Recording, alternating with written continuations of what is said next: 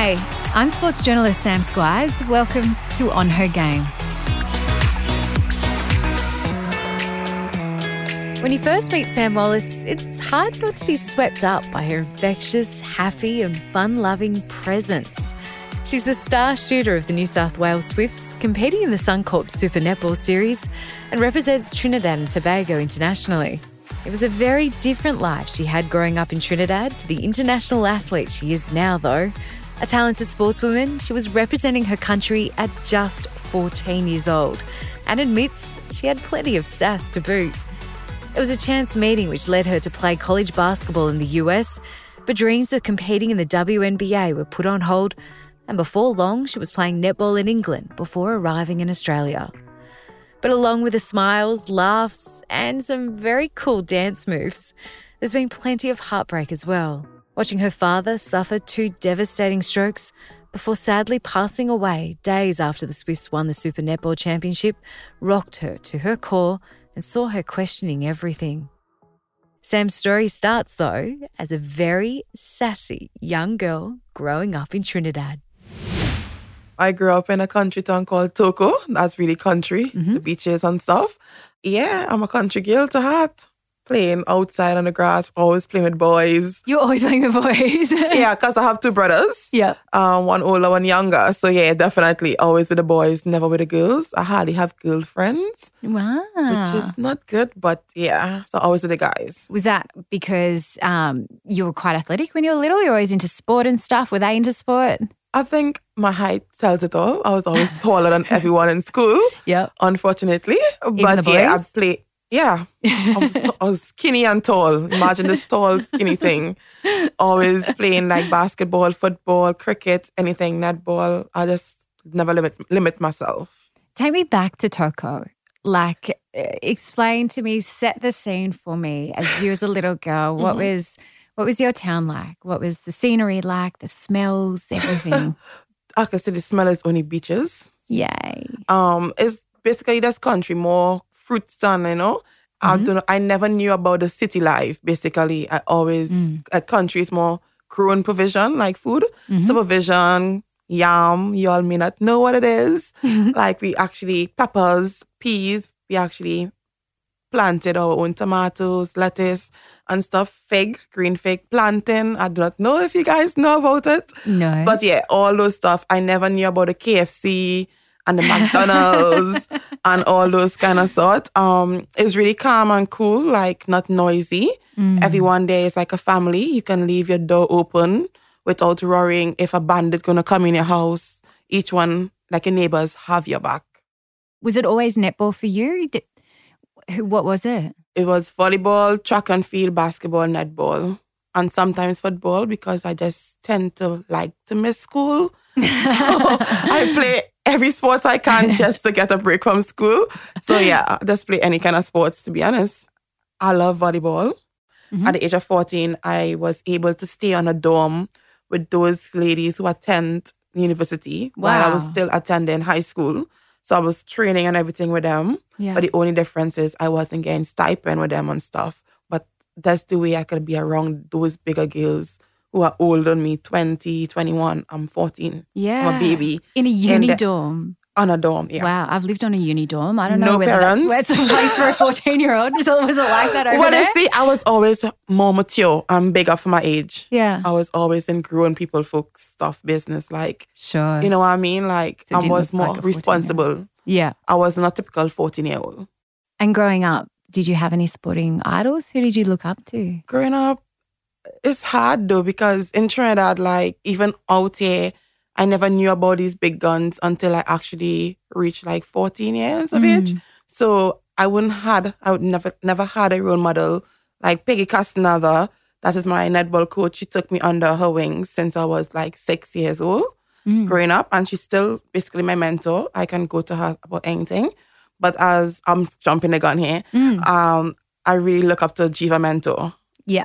I don't know why. She's a goalkeeper and I'm a goal shooter, but I just love that lady. Collingwood captain now. Yep. Yeah. Did you first know about her when you were in Super Netball? Actually, no. I saw her playing on YouTube. and before my first World Cup in 2015 here mm-hmm. in Sydney, I was like, oh my gosh, am I really gonna play against this girl? like, you know, the little butterfly, this little, this is my idol. But yeah, always, Was she England captain then? Yeah. Yeah. definitely. But we didn't get to play against her, which Yeah. was good. But Would you have fangirled if you were? always, and Yeah. I'm probably still. Still she do. probably don't even know. But I cool. respect her so much. Even when I'm playing against her, it's like, oh my gosh, I'm really playing against her. But yet, still, I want to play my best game against her. Sure. So it's good. You don't reckon she would have any idea? I don't think she knows. well, she, will know after now. now. That's really cool. oh my god, this is embarrassing. Uh, well, I'm going to get to 2015 because it's a big year for you. Yeah. But I want to go back to Toco. yeah. Um, family. It's family. You talk about that being in your town being really important. Obviously, how important was that, and how important is your family? My family is everything, to be honest. As I said, I have two brothers. Um, the little one, not so much into sports, but the big one, he plays indoor beach volleyball for Trinidad and Tobago and also indoor volleyball and beach volleyball for Trinidad and Tobago. Wow, So cool. quite an athletic family. My dad used to play football. My mom used to play netball when she was pregnant with me. So I guess this is how I come out like this, I guess, because she's from Grenada. She's not from Trinidad, unfortunately, different country. hmm So yeah, my family is everything to me. Without them, I don't think I'll be here. Is there something in Trinidad, like it might be culturally, it might be something that you'd eat that you just wish that you could insert into Australia at all? Definitely, that's a no-brainer. um, yeah, I just love my ground food, like my provision. Mhm. It's really heavy though, I must say. Like cassava dumpling, roti curry. It have curry here, Mhm. but it's just not the same like a Trinidadian curry. Right. Sorry, guys, but yeah. Our people in Caribbean could cook. It's just different. I don't know how to explain it. Yeah, but what is it? Is it you grow your own food and Yeah, you grow your own food, but just the way we cook is really different from how people actually cook out here. Even like my housemate now, the way I season my chicken and touch my chicken, they're like, You, why are you touching the chicken? And I'm like, You're gonna lime it first, take all the freshness out of it before you cook it. And they're like, All of that. I was like, You know what? Just watch and learn. Oh my gosh, I want to come to your house for dinner. That's awesome. So how did netball come into your life? As I said, I played netball at the age of six. And growing up, I made my first senior national team at the age of 14. Mm. the youngest to make a senior national team in Trinidad. Yeah, I always love netball, and I always think I have to give back to Peggy Castaneda because she really mentored me. She really helped me, picked me up from training, dropped me off. I sleep at her house. So I just think I owe that to her. Like that is mm. my way of giving back to her. So yeah, For you, did you ever think that netball would become a life and a career for you when you're 14 living in a dorm and things are happening for you? never one day. Like it's weird, like looking back at it now, 14 years living in a dorm with some girls, doing what I want basically, which was Mm. fine because I you have no mother to say, oh, don't go there, stop, come here. Why are you coming in so late? I just love doing my own thing from since I'm young. but it changed my life forever. Like it I it okay, I view things from a different point of view, like make me more accountable and responsible at a young age. Although my mother wasn't for it Mm. my dad was the one like, yeah, go, go and experience stuff. And ever since from 14 years after finishing high school, I get a scholarship to go to America. So I was always on my own up to now. I'm still on my own. Yeah, yeah. And I love it. Did you ever have a, a plan B? Like if you weren't going to be a netballer or an athlete, what were you going to be? Good questions. I had never thought about it, but I love kids. So mm-hmm. anything to do with kids, you could make a kid now, pop out a kid, and I'll see what it. I have no problem. I just adore kids, and I'm actually doing studies in that field, ah, cool. childhood. Yeah, I think that will be my forte, Yeah. or a police officer, a police officer. definitely, Very cool. Um, and when we were little, did you dream of that as well? definitely. I Yeah. always because I was always tall, so I just think like you know, A natural authority in a way. I love that kind of. Oh my gosh. Yeah. I love it. Like, I don't know. I think I would definitely be, I could see myself opening my own daycare yep. or in the service. If you want some practice, I got two little kids. I'm like just What more age? I'm coming. 12 months and a, 12 months? a three and a half year old taking on like she's more like what they call them three-nagers and she's a real three-nager let me let me tell that Oh my God, I I, already kids. embarrassed her I can't believe she's like oh mom And she's three. my anyway um you talked about when you made your national debut at 14 you said you were really mature for a 14 year old but still that's really I forgot young. to put in mature and rude, like attitude to burn. really what's changed sam I have improved heaps. Like you can tell me nothing. Like you tell me A, I'm gonna tell you back B, same speed. Big, young, ah. old, I don't care. But you learn. Like that's Yeah. what you, you learn. Like I was so rude. Really But no one tells me anything because when I step on that court, I could always shoot. yeah Give me the ball in my hand, I'm gonna shoot. yeah But off the court, don't tell me nothing. I'm gonna disrespect you. And it's not nothing to be proud of, but when you look back, like, how did I reach just far? how did you do that in what way give me an example I don't know. For instance, like a coach told me, I'm young, not working no way, hmm 14 years, and a coach told me, um, this is really bad, Lord Father. the coach told me, Samantha, on Sunday, bring sandwiches to training. Mhm. And I turned and said, Where you want to make any money from? Like, looking back at it now, it sounds so stupid. Oh my God. I regret it, but you're young and stupid, immature. So you you weren't intimidated at all by being in that By- national setup at such an early age, and the youngest. Are you, were you, are you still hold that record for being the youngest And the senior- representative for Trinidad national Tobago? Definitely, yeah. Wow. And I wasn't scared because, I mean, I had good role models like, you know, like the Barker and like, um, what's the name? Oh my God. Simone Morgan. hmm Like she used to wash my clothes for me. so I had people in front of me, like who I could look up to as well, like Jolisa Cooper and stuff. Yeah. Like, Yeah. I had those guys. I could have role models like, you know, I could just relax and they'll wash my clothes and they'll do this and they'll do that. So yeah. Did the attitude change? Like you talk about, oh my god, I'm so embarrassed about what I was like. Yeah. The attitude that I had was there a, a typical? Was there a specific point when that attitude changed for? I think it changed 2015. Yeah. After getting my first contract to go to England. hmm I think, and that is pretty late from 14 to 21. So 2021. So yeah, I think I start to view things differently. And something I think I never really liked was feedback. hmm I just couldn't take it. Mm. I don't know why. And now, yeah, I'll listen to what somebody have to say before I actually jump from zero to 100 real quick. So, at what point um, did you go over to the US? Um, that was in 2013. Oh my gosh, you're taxing my brain here. I spent two years in Arizona Western College playing basketball. Playing basketball. Yeah. Cool. It's what was that story. system like? First begin the story leading up to that is crazy. Tell me. Um, a volleyball coach came to Trinidad Mhm. to scout players. Mhm. Um, For volleyball? yeah. Yeah. And I happened to be at that training practice as well because I said I play volleyball as Mhm. well. And he told me if I run and jump and touch a basketball ring, I'm going to get a basketball scholarship. So I did just that. And I was literally like a monkey hanging on to You're the bar with one hand because I could have jumped. I was skinny and tall at those times. Please give me a challenge. and he called the basketball coach and yeah. In the US, and there get- and then. And that's why I get my basketball scholarship. Wow. No one believes me. Wow. That must I'm be. blessed. I look back and I'm like, I wish I like went over to the US and and went to college over there. Because what was college life like? As I said, you're by yourself. You have no parents to control. You have to make decision on your own. Mm. You have boys in and out. Like my dorm was literally, I open my door, a guy door is facing me. I'm like, oh my God, temptations. It's so much. It's so much. You're seeing some nice hot footballers. It's crazy basketballers. It was wild, but it was good. Yes. this is awesome. Can't believe I just said that. No. But yeah, it was wild and it was good. It was good. I Yeah. made some long term friends, I Yeah. must say.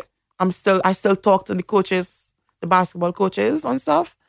And eventually I get my best friend Jamila McCarthy to join me the next year. It was so it was pretty special. The college system over there for basketball mm-hmm. is is huge. You're, Yeah. playing in front of big stadiums, like packed courts and mm-hmm. things like that. It, did you ever dream of WNBA? That's like the logical next step from college basketball so system. funny. Yeah, I dream of it to be honest. Um, that was my aim actually, my focus, because I was so good as well. Because I received so much awards in that mm-hmm. league as well, like in rebound, shooting, everything. I was really athletic. It's ridiculous, and these are things I don't focus on. I don't plan. These are goals. I Yeah. just roll with the flow, Yeah. and what happened happened. Yep. And is when I finish Arizona Western College and I sign up to go to um, San Angelo State in Texas, Mhm. that university. I just paid for everything, dormitory, everything, and I just never showed up. You never, you never went. It was hard because being an international um, basketball player, or student, or whatever you want to say, it was hard because my dad alone was supporting me at that time. Yeah. My mom wasn't. And it was so much strain on him because he was building up his house as well. Mm. So I just decided I'm just going to stop, sign up, and just never went back. So the financial strain became too much Yeah. on your family and you didn't On want to put your father, so- father through that. So I just stopped and then start working in a shoe store back home for like two years. Yeah, 13, for like a year. And Mhm. then came out here 2015 days where Coach and Rob saw me. They wanted me to come to the Swift then. And I was like, I'm not ready. Was it, we're going to backtrack. That. Was that a tough decision? Like to give up that W? So the WNBA was what you wanted to get yeah, to? I think Yeah. I have the potential. I had the potential yeah, to do it. Definitely. And at that time, I had a college boyfriend, and he would be like, "Yeah, I can't wait to see you in the NBA, the WNBA." And I was like, "Boy, shut up!" Like you know, Yeah. pretty plain. But I had the talent. I Yeah. was that talented, but it hurts me to this day sometimes. But you know what? One door closed, another one open. 100%. So yeah, when but just thinking of it is like, why did I stop? But I stopped for good reason. It's a really noble reason Yeah. to for why you did was you did stop. because And it's no easy in retrospect aid. now looking at you in your Swift shirt with everything you've achieved. But yeah, that would have been yeah. So you worked in a shoe store in Trinidad, in Trinidad, yeah, and a food outlet as well. straight back into netball. uh take a break. I was just playing it here and there, and then yeah, still training and stuff for the World Cup, obviously. Mm. Because I mean, basketball was never my first love. Netball will always be my first love. Yay! Okay, cool. yeah. I just played basketball because I just talented, as I said, natural born talent. It's Yeah. ridiculous. Until my coach for the national team, Peggy Gomez, Papi Gomez, he told me one of these days the Lord will get fed up of you being so lazy and break your foot on your hand. Because I'm just this natural player. Like I don't need Yeah. to train for anything. I'm just so talented. yeah. He gets so sick of me. I love him still. So the 2015 World Cup, and that's the thing about playing for Trinidad and Mm-hmm. Yeah. Tobago. It puts you on a platform, doesn't it, to be Agree, seen by other leagues in other worlds, I so that agree. You know Australian scouts don't have to go to a volleyball um, a volleyball training session. They can they see you on that that stage. And you Yeah. said you were, you were spotted by Rob from the Swifts, the former coach, but you didn't go there. You chose to go to England. Why? I think I was 20 or 21. I think I was 21. Mm. I'm not sure. I just think I wasn't ready. Like, I don't think I was fit enough. I don't think I was ready to be all the way miles away from my family and friends Mm. As yet. Bridget Adams, my manager slash coach, she messaged me and said, Mavericks want me. A team in England wants me. Mm. And I was like, you know what? I'm going to go there first, try and build myself Mm. and see if I'm ready to take on this competitiveness out here. It's a total different netball game Mm. compared to Trinidad or the Caribbean. So yeah, that's what I did. So you spent a year in England. Yeah. Um, are you are you glad that you did take that path and didn't rush into the Australian system? A hundred percent. what did it teach you professionally and personally? It teach me a lot, especially like I just was going. I'm a humble person, so I'm like it's ridiculous how cool and collective I am.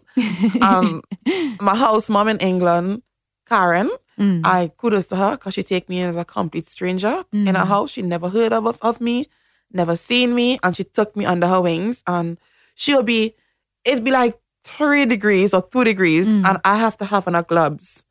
And I'm in the backyard on a netball post shooting. I'm not Mm. even joking. And it taught me resilience, like never to give up, Mm. no matter what. And yeah, I'm just being persistent. It was a pretty successful year. Oh, You won the league MVP, the Coaches Award, and the Fans Player of the Year.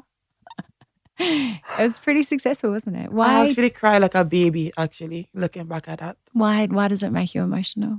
Because I never I haven't set goals and these are things this is the difference with me. People set goals for these achievements and I Mm. haven't I'm not proud of saying it, but I haven't set any kind of goals saying Mm. I want this, I want that. I was more going through the motion. Mhm. And then my song so selfish and stupid of me saying it, but Mm. it's the truth.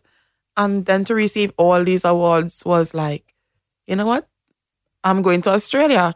And I Yeah. said it in the gala, and no one believed me. They laugh.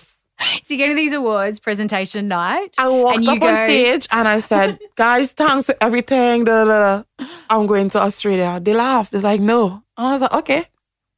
And yeah, that's when I take the next step. Why didn't you, after such a successful year mm-hmm. and having that incredible family that you stayed at, why not stay in England longer? No, I think I fulfill my duty there. I think I wanted something more. I think I have Yeah. so much more.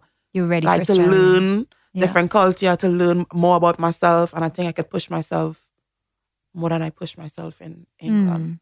So yeah. So you took up, you came to Australia. What did you first notice about life in Australia? What hit you the most? Different. it's miles away, but it's different. Um what struck you the most in those first the- few days? Sam, the training. Yeah. Sam, I vomit my first training session. That was death. I would not forget that. I was like calling my mom on the phone. I was like, Mom, I didn't sign up for this. I want to come home. I want to come home. I keep telling my best. training was that much My more intense than England's. It's Yeah. way different. It's more professional out here, I must Mm. say. I must say that's the big difference. Even Mm. like in England, it's professional, but like just the way the recovery, the ice, like the ice bath, Mm. the massage, the team talk. I don't know. It's just different vibes I get. Mm, And up to this day, it's still different. Like mm. every year, there's something that's keep adding to the Swift culture. It's Yeah. ridiculous. So you vomited after your first Swiss Stop, training stop session? laughing at me. I saw Jesus. I swear I did. That was death. I was like so hard. I was like, this is the hardest I ever trained in my life. I couldn't feel my legs. You like, wanted mm-mm. a you wanted a challenge. You said when you left England. Sure, right. It was a challenge. Yeah. It was dead, Sam. I'm not even joking. When did it get easier for you? It did. Today I had training and it still hasn't got easier. it gets harder. So apparently I'm getting fitter. So which is good. And what was it like? You lived with your teammates and you still live with your teammates. What was that Unfortunately, like? Helen Housby. nah. Live with Helen, like, as I said, we are two complete strangers and like two separate, really different kind of people. Mm, But living with Helen, Helen bring this calmness to you. She's not loud. Like she just calm. Like nothing Mm. phase Helen. But I love I love them. Like my whole household is international. Then Nat came and joined us in 2018 mhm. and the later half. And they bring out the best with me. They like my sisters now. Like Yeah. not even friends. Like they got my back for sure. I know. The whole team got my back. God, they're gonna kill me for this. but these girls, like I could go home and relate so much what going on in my personal life home because we share the same kind of stuff. We have Yeah. no family around us. So all we basically got is each other. yeah.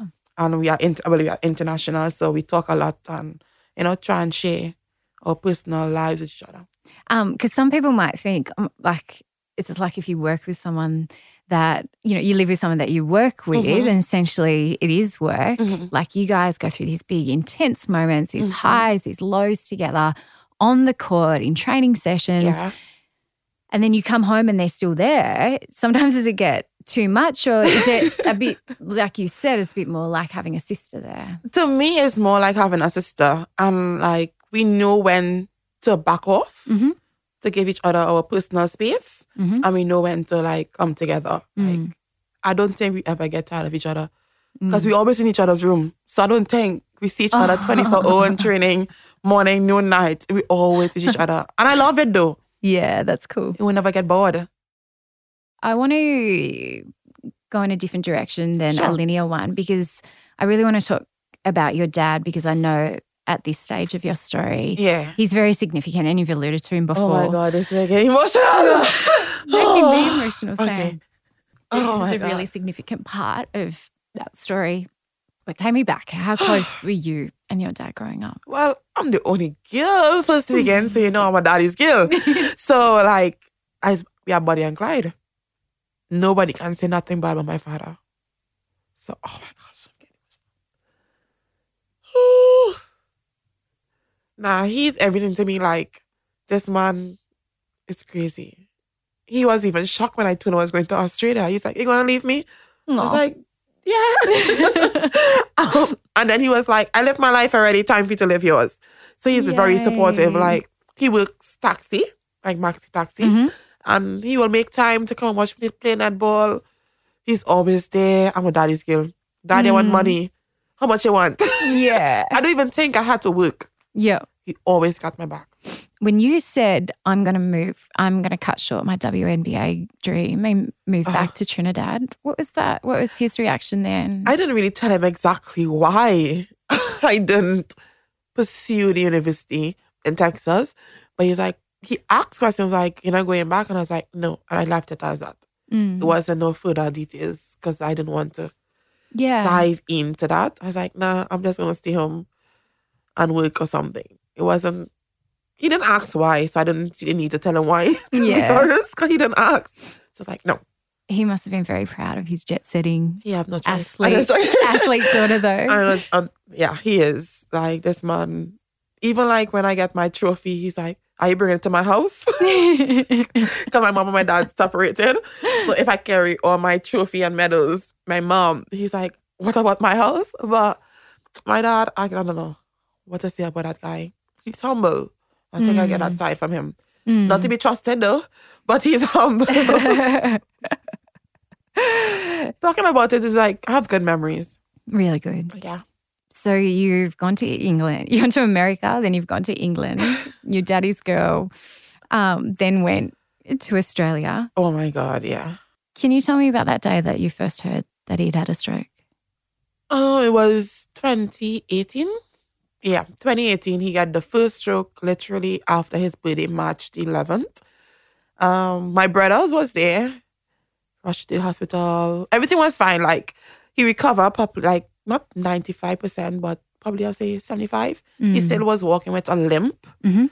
And but that man can't stay put because he does everything for himself. He'll wash his clothes because his hand, obviously, his right, I think his right hand, get a stroke on his right side. Yeah, he can't stay put. Daddy, relax. No, he will clean the fridge. He will want to cook. He want to wash wares. He want. To, he always out and about in the yard doing something. Mm. He he just can't stay still, and everything was going good, and then boom, 2019, around his birthday, same thing. After his birthday, March 11th, he got a second stroke, and that one was just terrible. Like he was bedridden. My little brother have to stay home. Well, he couldn't go to work. He stay home and see about him. Well, we decided we're not putting him in a home. Mhm. I'm not, especially at homes in Trinidad. They treat you poorly. Mm. So I said, if it's anything, I will have quit. I will go back home and see what my father. My little brother said, no, he gonna take care of him.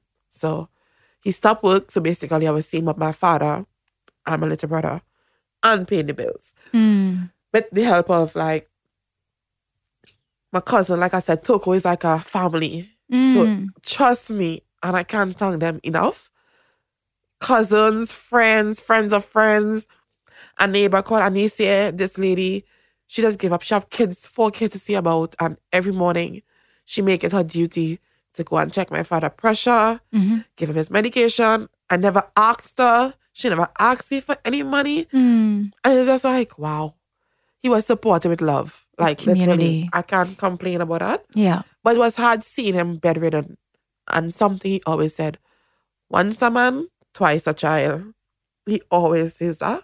And Hmm. it used to be frustrated for him because he can't do what he wants to do. He gets so small. He in pampers, as I said. My Mm. little brother have to clean Hmm. him, feed him because he can't feed himself. Mm.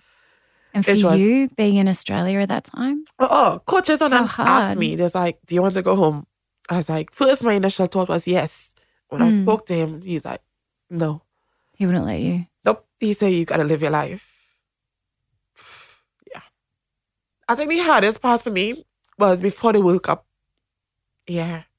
Before that World Cup was the hardest because I went back home for like a week and mm-hmm. some days. Seeing him was the hardest to leave him. Seeing him was the hardest. I think I was fine when I was in Australia. I would video call him. He would talk stupidness. he would send kiss. He would like wave like this because he can't use his hands. Mm. But actually seeing bye bye, and he was like, "You do want me to go?" That was the hardest. Mm. Fast forward for the world, um, for the grand final was good because he actually watched the grand final. Did he? So, yeah. So I was happy a with that. Suncorp Super Netball Yeah. 2019 Grand Final. Swifts are in the 15th of Grand Final. September. He watched. Oh my gosh, he Is watched it. See? he watched the grand final, and I spoke to him after. He's like, "Congratulations, and everything. I'm proud of you." Um, Did you break down in tears when he said that? no, actually, I didn't. I spoke to Mm. him before the game, and I think that's the best game I ever had in my life. When I spoke to him, my mind was so free. Mm. Sam, it was ridiculous. Mm. I wasn't studying him. Mm. if I had any aches on, my- aches on my body, I wasn't studying the aches. I was so happy and comfortable. Mm. Like I know we had a game plan. I'm gonna stick to this game plan. Afterwards, I'll worry about whatever happened after. I won this win. I was about to say, you like you're not going back. You had a second stroke. You're not going back No, to Trinidad Tobago. You're going to. You can focus on your netball career because that's Yeah, what I your agree. dad told you to do. I, I agree. that spurred you on. That That game was literally for him. I was like, no, I'm all or nothing because it's the last game of the year. This is grand final. I was like, Mm. shut it. Last game, I think I'm going in. And I just played with freedom, and it shows. And then to get MVP on top of it, I was like, no, this is for Hendricks and Wallace. This is not for me. But yeah, it was a special moment when I re- well, not when I received the call though. Mm. I received the call. I was out having dinner. How soon after grand final was this? I was it 29th, 28th? I can't even remember the date because I choose not to remember the date, to be honest. I get that. we all went and get a Swift tattoo. I remember Yeah? that day. we all get a bird with our numbers on our foot, or some get it on the ribs. And that day, enter the tattoo shop, my phone ring. Hello? You okay? You're fine. Just catch your next stroke. I was like, oh my God. So what's going on? He just not responding. The last thing he told my little brother, he wants some water. Mm. My little brother go in the kitchen for it. Come back and he was just not responding. Mm. So he came to the health center, whatever. I said, okay, let's keep me up to date. On all this time, I'm in the tattoo shop. like, Mm. I don't want to stress. I don't want to cry. I'm just keeping the faith. Mm. That later on that evening, after taking my tattoo, I get a phone call. They're trying to um, what is what is the word? Resuscitate. Yes, but I, in my eyes, I just believe he already gone because you know the signs. Your eyes Mm. wild white. I already saw the picture. I was like, yeah, he's gone, but I still keep the faith. But Mm. went to dinner that night and get a phone call. My phone keep ringing. I was like, why did Ashley calling me? Hello? You about your daddy? I was like, yeah, I know you're in the hospital. She hung up. I was like, that is weird. Mm. Five minutes again, my phone ring. Mommy don't know what to tell you. My mother didn't call me. My brothers didn't call me. None of my Mm. family members called me. This is friends Mm. called me and said, I don't know how to tell you, but your father just passed away. Mm. I literally started crying in the Mm. restaurant. People think I'm crazy. Mm. I just left. Then Nikki Horton started calling me, jumping an Uber. and I was like crying. The Uber driver was like, What's wrong? I was like, My father just passed away. And he's like, Mm. Oh, sorry. That was devastating. And when I reach home, here's my two internationals downstairs waiting for me.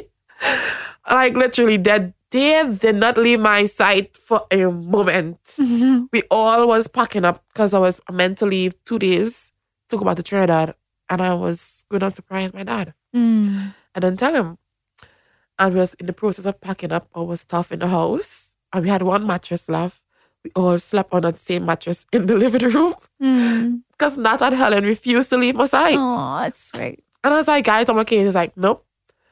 Um, Kirsty, my Australian mom, Mm. she really take care of me. She left her four kids home by Mhm. herself. Sorry to say that. And she Mm. rushed in my care, make tea, hug me. And I was like, guys, I'm fine. I know I'm not fine.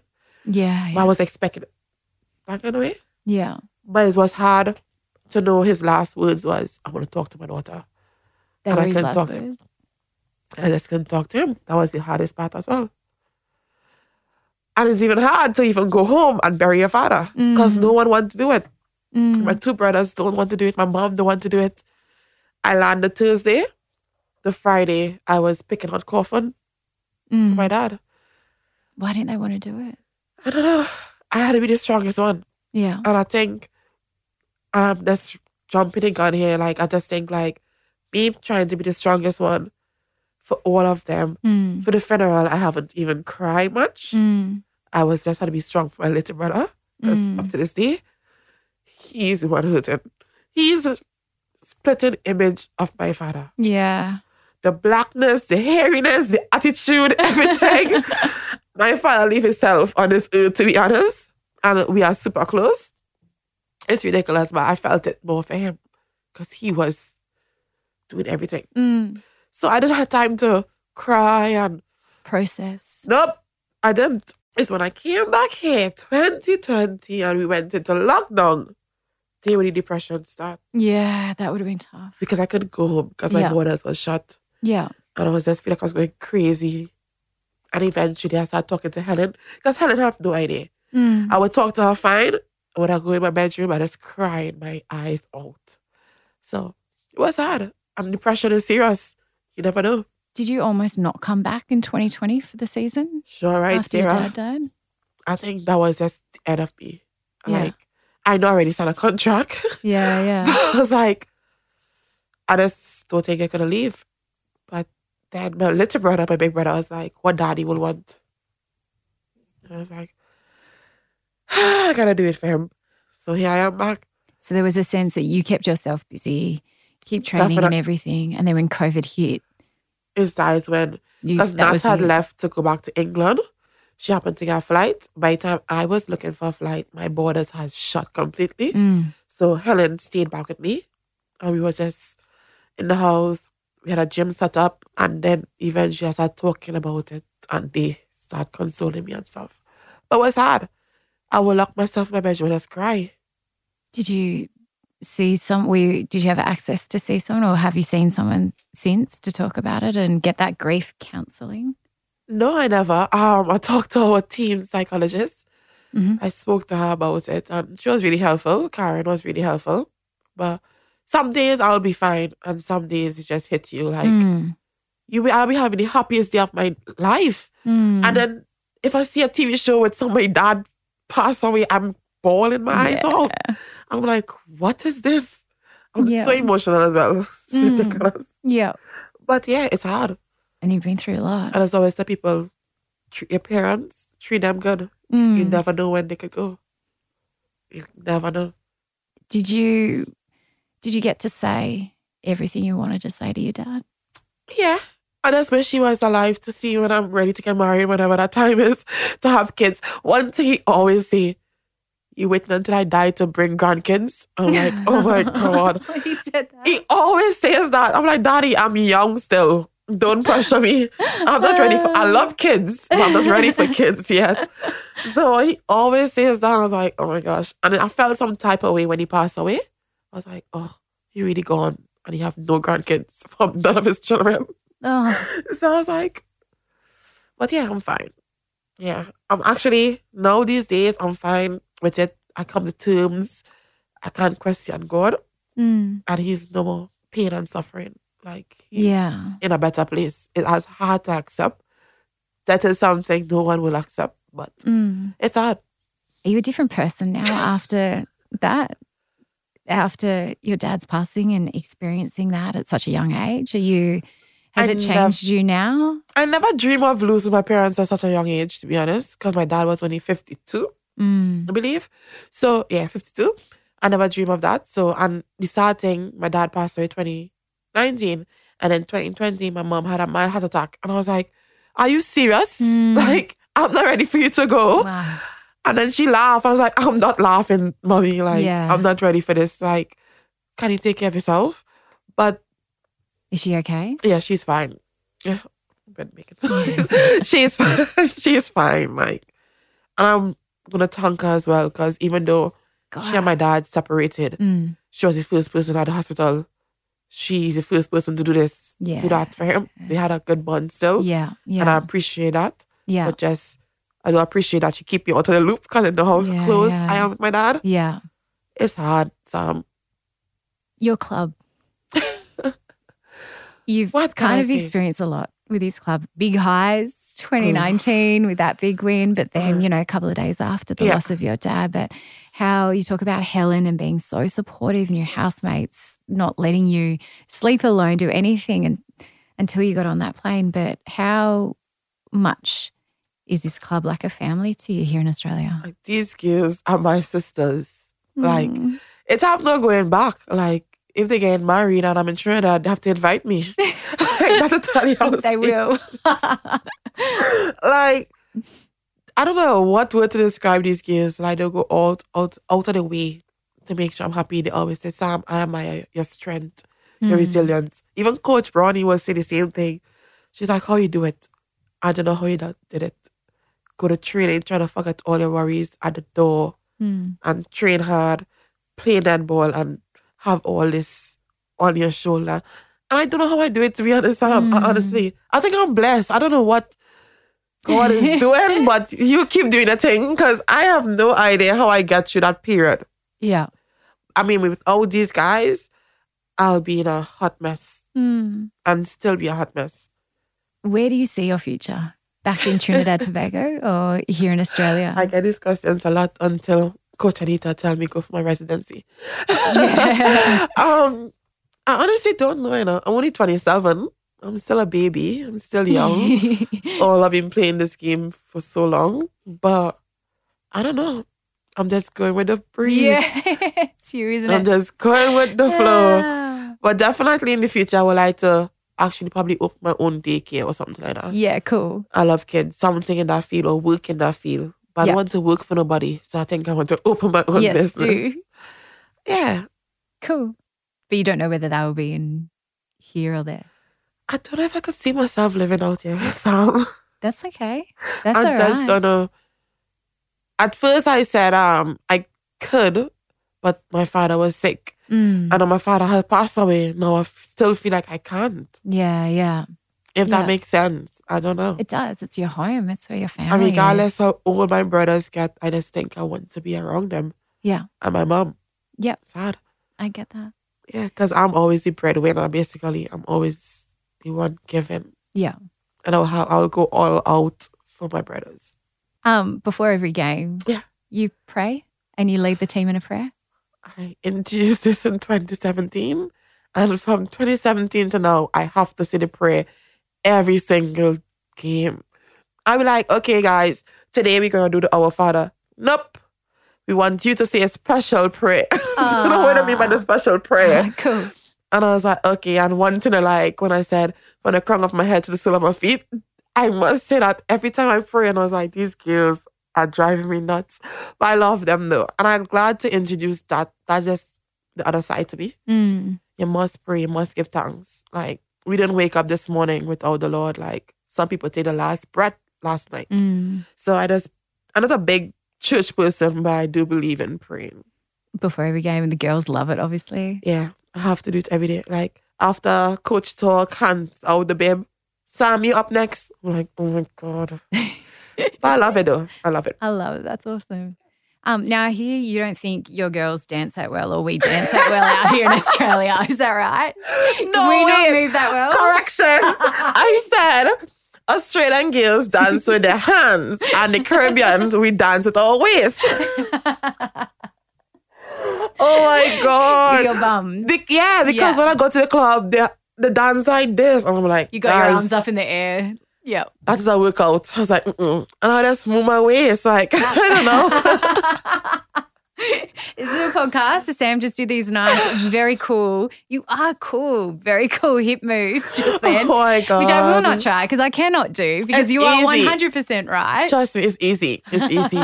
Don't say you can't. Trust me. No, even my teammate Sophie Garbin Yep. could twerk. She love it. yeah, well, you've and been Lauren. training her too. No, she actually could twerk. Like Yeah. she and Lauren Moore could actually twerk. They Like, twerk. Yeah, always dancing, doing some. Oh, like, oh my god. That's awesome. That's awesome. Well, then we finish off every podcast by asking what advice you would give your 10 year old self. So, that a lot's going to happen for a 10 year old self in the Yeah. next few years for a 10 year old Sam. What would you tell that little Sam? Believe in yourself. There will always be obstacles. It's a matter of how you dealt with it. Don't take no for answer. and yeah, this is sassy Samantha coming. Sassy Samantha. And yeah, the sky is the limit. Definitely. Once you believe in you, nobody else can tell you nothing. I love it. Well, Sam, you're a legend. I love that you've come to Australia and you're a part of the Swifts family. Oh my gosh.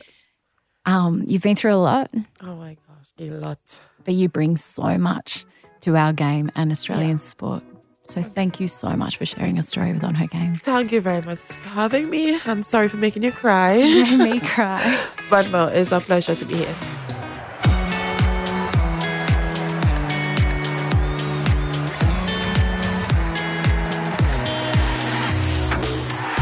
On Her Game was presented by me, Sam Squiers, producer Lindsay Green, audio producer Darcy Thompson, executive producer Jennifer Goggin.